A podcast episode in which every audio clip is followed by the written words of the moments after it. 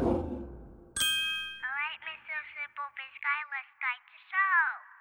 Hello, everybody, and thank you for tuning into the Simple Biz 360 podcast. We are honored you're here today. You can follow us on IGTV, Gab TV, YouTube. We've got our own channel, or any one of the 28 listening platforms. We're on iHeart, Pandora, Spotify, Stitcher, Apple, uh, you name it, we're on them. And uh, we'd love your follow, subscription, or a five star rating if we deserve it. So today, we're going to talk about where do we find really good customer feedback, right? That feedback that fuels our changes, our revisions, our improvements in the business. Where can we find it?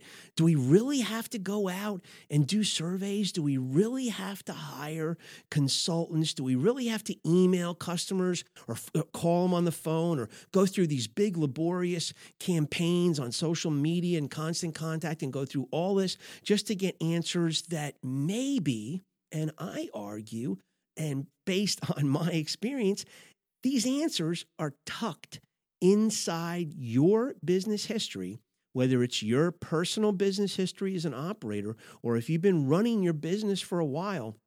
I'm telling you, it's tucked inside there. I've found it myself. We don't need all those consultants and phone campaigns and all that stuff. No, it's right inside everything that we've already done. Now, the mind is a super powerful thing we don't use it enough. We get cluttered up with this graphics, uh, uh, you know, artwork that's on the back wall here. This this cyberspace, this this noise of electronic confusion, social media, emails, you know, text messages, on and on and on. Right? This is constantly in our business environment it, all day long, every day, into the night.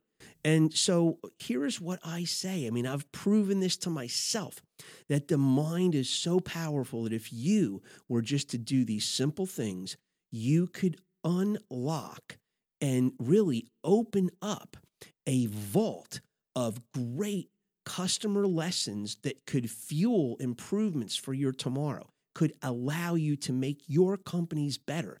And here's what you do just find a quiet place. I say get out of town for a couple days. Find a cabin, find a house on a lake, find a hotel room looking over the lake or whatever, the river, whatever you want. Just get away. Turn off the noise, right? You just get away, you turn off that noise, and all you do is think. That's all you do. And for those two days, you have a notepad handy, you have a pen handy, and you think about customers, think about transactions, think about issues that you've been involved in resolving over the years. Uh, think about the conversations you've had with customers, the things you've overheard customers saying, the things you've even overheard in the restaurants you sit at, in the gas stations you're pumping gas at in the convenience stores you're going to, in the movie theaters you're in. What have you heard around you that could end up being overlapped and intertwined into your own business? Think about all those emails, right? Write down your customer observations during this time away. And I am telling you, if you can do this, your mind will find like a hard drive. You'll find, you know, like a like something, uh, tr- you know, finding the information deep in the belly of that hard drive. It'll bring it to the surface. And when that, that stuff comes to the surface, it's even more meaningful because your mind did the digging and the hauling for you. And it brought up what it really knows to be important enough for you to tackle, for you to revise, and for you to change. So, if you want that, find a place you can get away to and go through those that that exercise. Just turn off the noise and think and write down and then go back to your businesses and you have got ammunition for change. So, we're going to end today with a cool tune Marshall Tucker Band, Can't You See from 1973, their first album, The Marshall Tucker Band.